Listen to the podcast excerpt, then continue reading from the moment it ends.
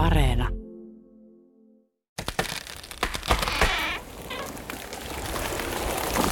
Rakas puu. Kaadettu puu. Mä oon ehkä pyrkinyt selvittämään, miten me on päädytty tähän.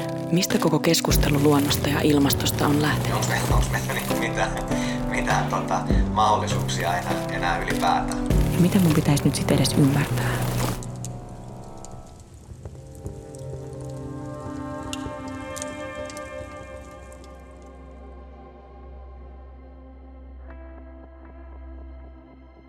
Me oltiin siis valittu puolemme tässä keskustelussa ilmastosta, ympäristöstä ja talouskasvusta.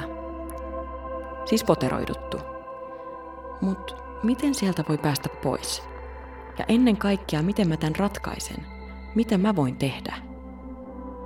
Mistä mä lähdin liikkeelle? Mä olin ahdistunut ja etsin vastauksia. Mä oon Elisa Korpiaakko ja mä oon ollut mehiläishoitajana reilu kymmenen vuotta. Satoja tuhansia mehiläisiä, jotka tekee satoja kiloja hunajaa vuodessa. Elokapinan ja Greenpeacein mielenosoittajat ovat ottaneet metsähallituksen kanssa kovasanaiset avohakkuut luonnontilaisessa metsässä. Syvä ekologia yhdistettynä talouskasvuun. Onko se mahdollista? Me puhuttiin eri kieltä.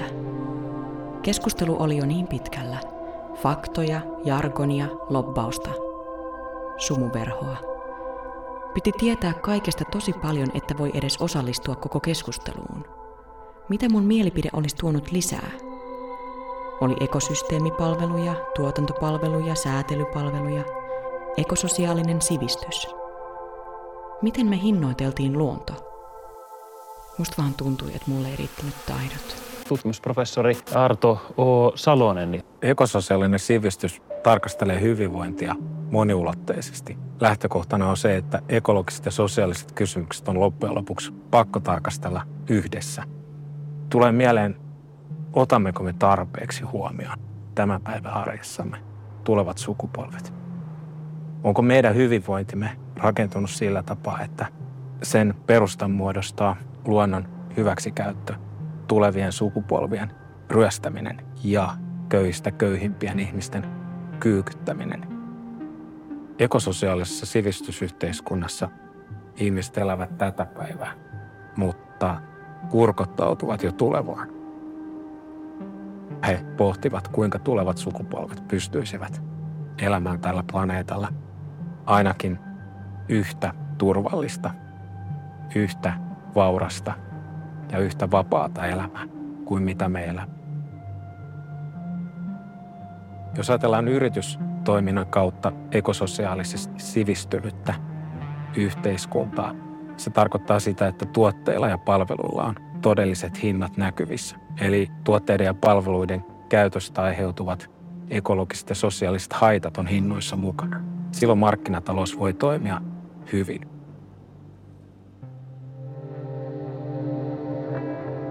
Arto sanoi, että hintojen pitää huomioida luonto.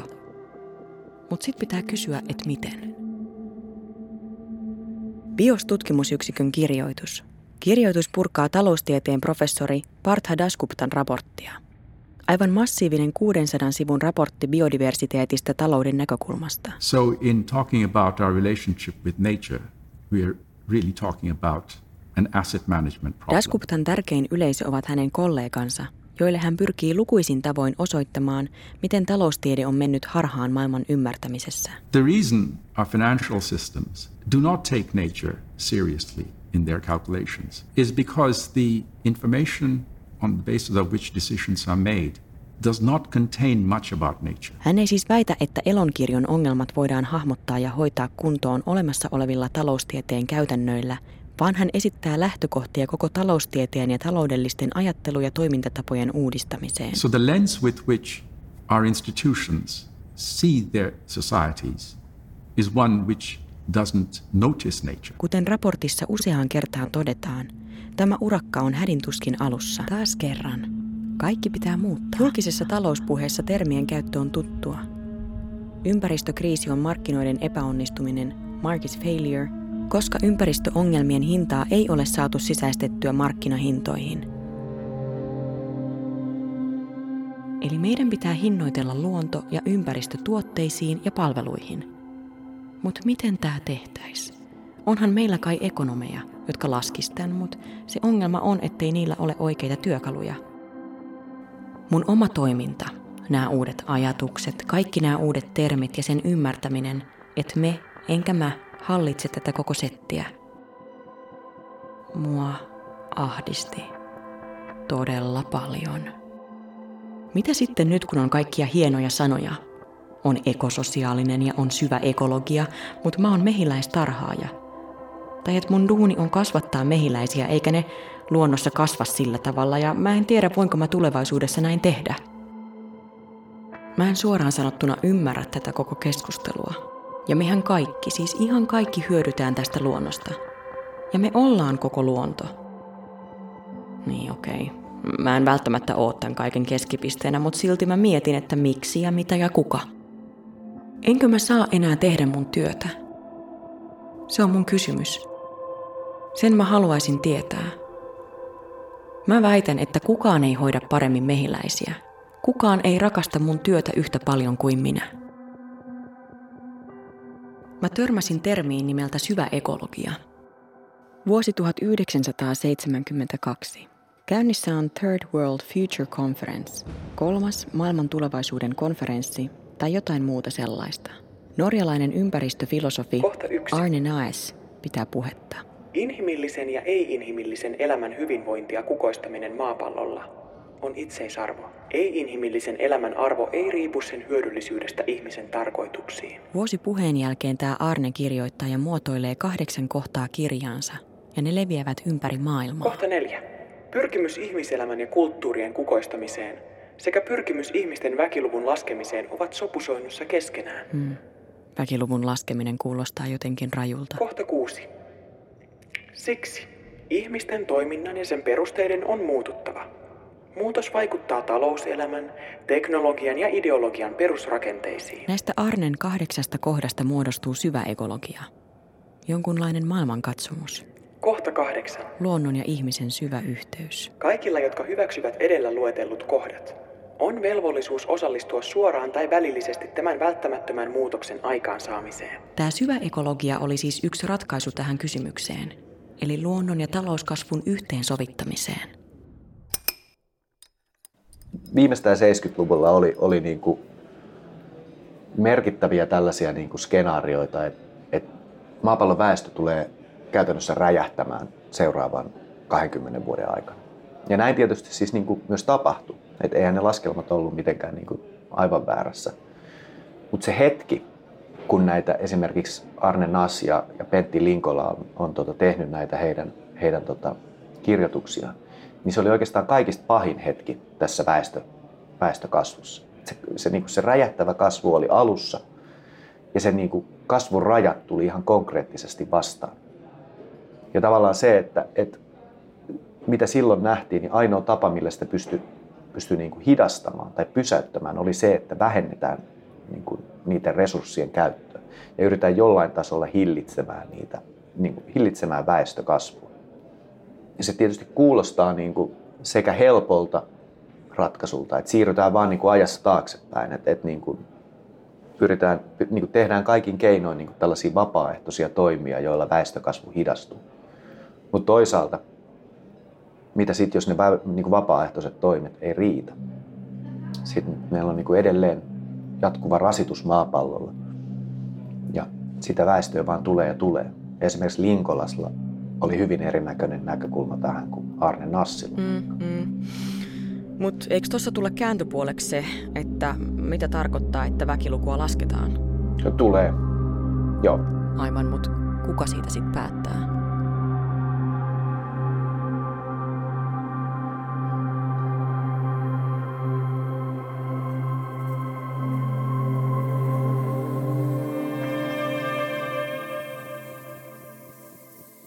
Mä ajattelin jotenkin, että pitää luopua kaikesta.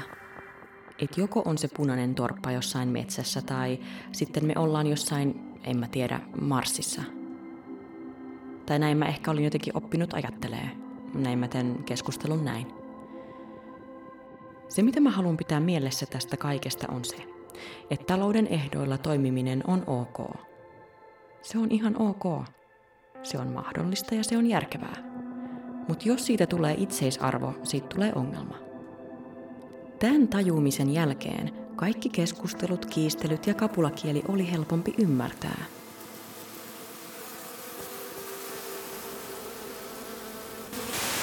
Hyvää iltaa ja tervetuloa seuraamaan Ylen ilmastoaiheesta vaalikeskustelua. Kuinka rajuihin toimiin puolueet ovat valmiita ilmastonmuutoksen vuoksi? Miten ilmastotoimet toteutetaan mahdollisimman oikeudenmukaisesti ja verorahoja tuhlaamatta? Onko meillä edessämme vauras tulevaisuus vai joudummeko me tinkimään elintasosta?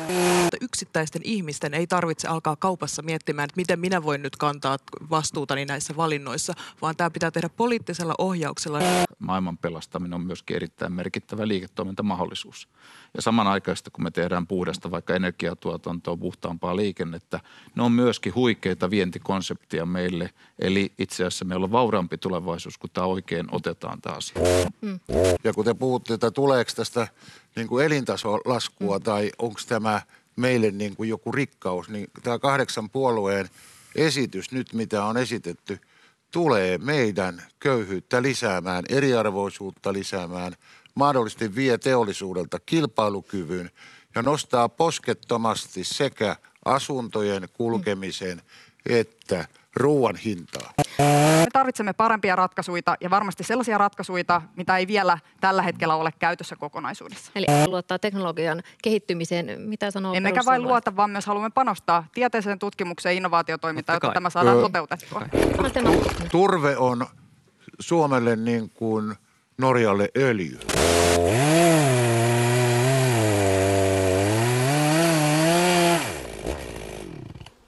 Mikä sitten on muuttunut? Mä jotenkin ajattelin, että asioiden yhteensovittaminen on mahdotonta. Että vähän samalla tavalla kuin mä olin jämähtänyt lohjalle, niin mä olin jämähtänyt johonkin tiettyyn lokeroon. Tällä mehiläistarhalla on aina välitetty mehiläisten hyvinvoinnista. Se ohjaa kaikkea, mitä mä teen – en mä tiedä muuttaako mun tarha sinänsä mitään tai onko tässä mitään uutta. Mutta mun on ainakin mahdollista ottaa eläimet huomioon. Se on itsestäänselvyys, josta mä haluan pitää kiinni, vaikka asiat muuttuisikin. Kuten mä jo sanoin, mä olen hyvin onnellinen. Tai olin. Mä en tiedä, muuttaisinko mä mitään. Ja mua pelottaa, että kaikki muuttuu. Mun on vaikea kuvitella, miten kaikki muuttuu.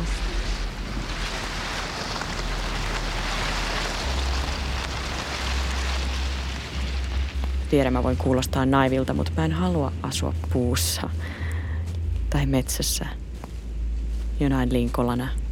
Jäädä mun mehiläisten kanssa ulos, pois, eristää tarha muista, elää omavaraisesti tai kaivaa jostain jotain aitoja mehiläisiä, ei tarhamehiläisiä tai avaruudessa tekniikan pelastamana tekniikan pelastamana. Pentti Linkolan tekstiehdotelma televisiofilmiin vuodelta 1969. Lapset ilmestyvät juuri parhaiksi aiden yli kissaojan suunnasta. Kaikilla on täysi ämpäri mustikoita. Melko mukava saalis. Huomenna onkin sitten kova hilloamispäivä. Lakoista kuuluvat taas myöhästyneen, piti hän arvata. Mutta katsopas. Eivätpä olleetkaan mustikat ainoat saamiset. Ovatpa ehtineet vielä nyppiä pikkukipot puolilleen mansikoita. Haukkavuoren varjon rinteiltä kuulemma. Kaskun vielä noin paljon löytyi. Nyt pidetäänkin taas kekkerit illalla. Syödään saarensalolaisten kanssa kesän viimeiset mansikkamaidot. Eikä vielä siinäkään kyllin. Osku vetäisee paidan povesta nyytillisen kullankeltaisia sieniä. Näkyy Ritva uhanneen aluspaitansa niille. Tervetuloa. Tervetuloa Marja Studioon. Pentti Linkola, ää, mitä, minkä kalan olet viimeksi itse syönyt? Joo, varmaan madetta tässä tänään. Madetta? Niin.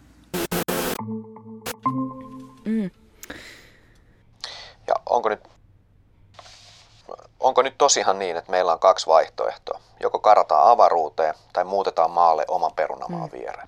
No niin, mä tän näkisin. Kaikki haluaa jotain ratkaisuja tai kauniita loppuja. Saako luontoa hyväksi käyttää? Miten meidän tulisi keskustella? Ensinnäkin, toi ensimmäinen. Sehän on täysin naurettava kysymys. Meidän on pakko.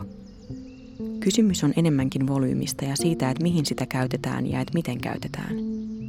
Et syökö esim. vaikka joku Newton nälkään sen pudonneen omenan, vai että pistääkö se kaikki puut riviin? Ravistelee ne tyhjiksi omenoista, myy torilla ja sen jälkeen hakkaa tyhjät puut polttopuiksi rahasta. Vai rakentaako se niistä jotain laivoja tai veneitä tai pärekoreja tai jotain? Et kumpi? Mä ymmärrän, että isoisän piti ottaa vesuri joka kerta mukaan metsään ja pitää sitä marjakorjaa holsterissa valmiina. Et jos nyt jossain mättään takana sattuisi pilkottaa mustikkapensas, niin se piti tyhjentää. Et se oli niinku mahdollisuus.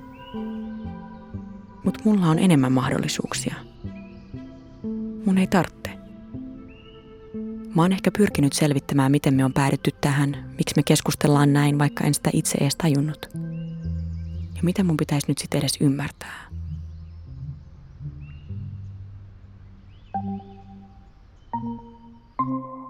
Siis mä ymmärrän tämän jotenkin niin, että kokonaisuutena ympäristö, ilmasto, luonto, tuotantoeläimet, kaikki tällainen on jotenkin saanut toimijuutta tässä nykyisessä keskustelussa.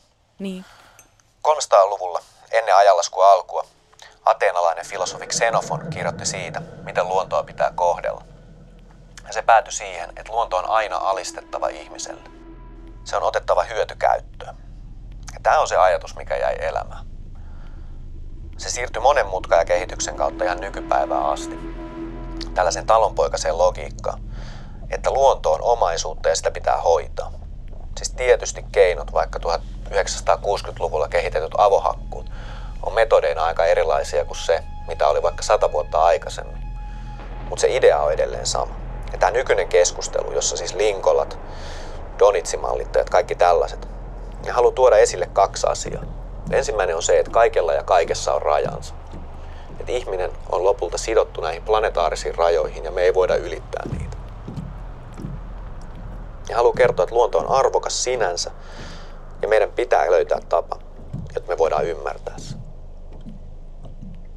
Toisaalta samalla on sanottava, että ei Linkollakaan mitenkään niin kuin irtaudu luonnon hyväksikäytöstä. Sehän kalastaa ihan samalla lailla kuin muutkin, mutta kyse on vaan skaalasta.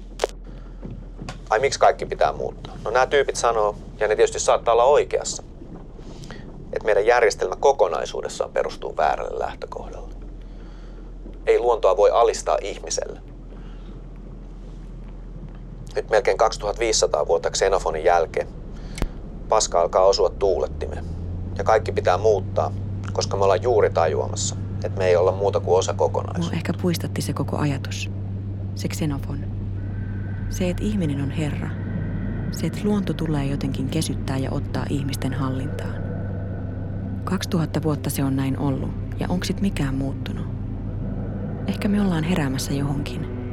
Tai että ehkä me voidaan kyseenalaistaa tätä väitettä, mutta no joo. Tunnustetaan, että me asetetaan ne rajat, joiden sisällä meidän on pysyttävä ja meidän on kasvettava. Täytyy hyväksyä, että me ei voida hallita luontoa, vaan me eletään sen ehdoilla. Siinä kokonaisuudessa.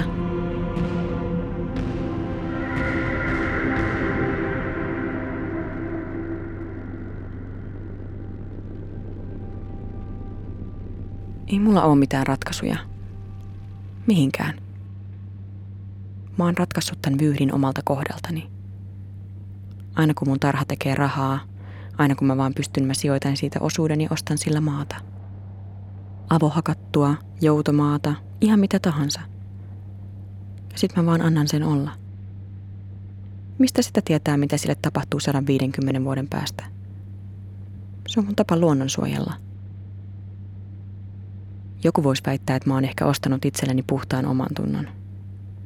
No, sit se on varmaan oikeassa. Mutta tämä on mun tapa sovittaa luonto ja talous.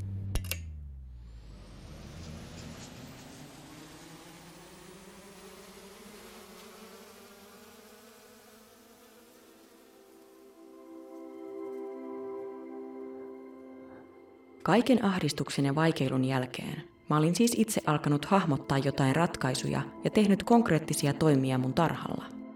Mä aloin olla jotenkin sinut itseni kanssa.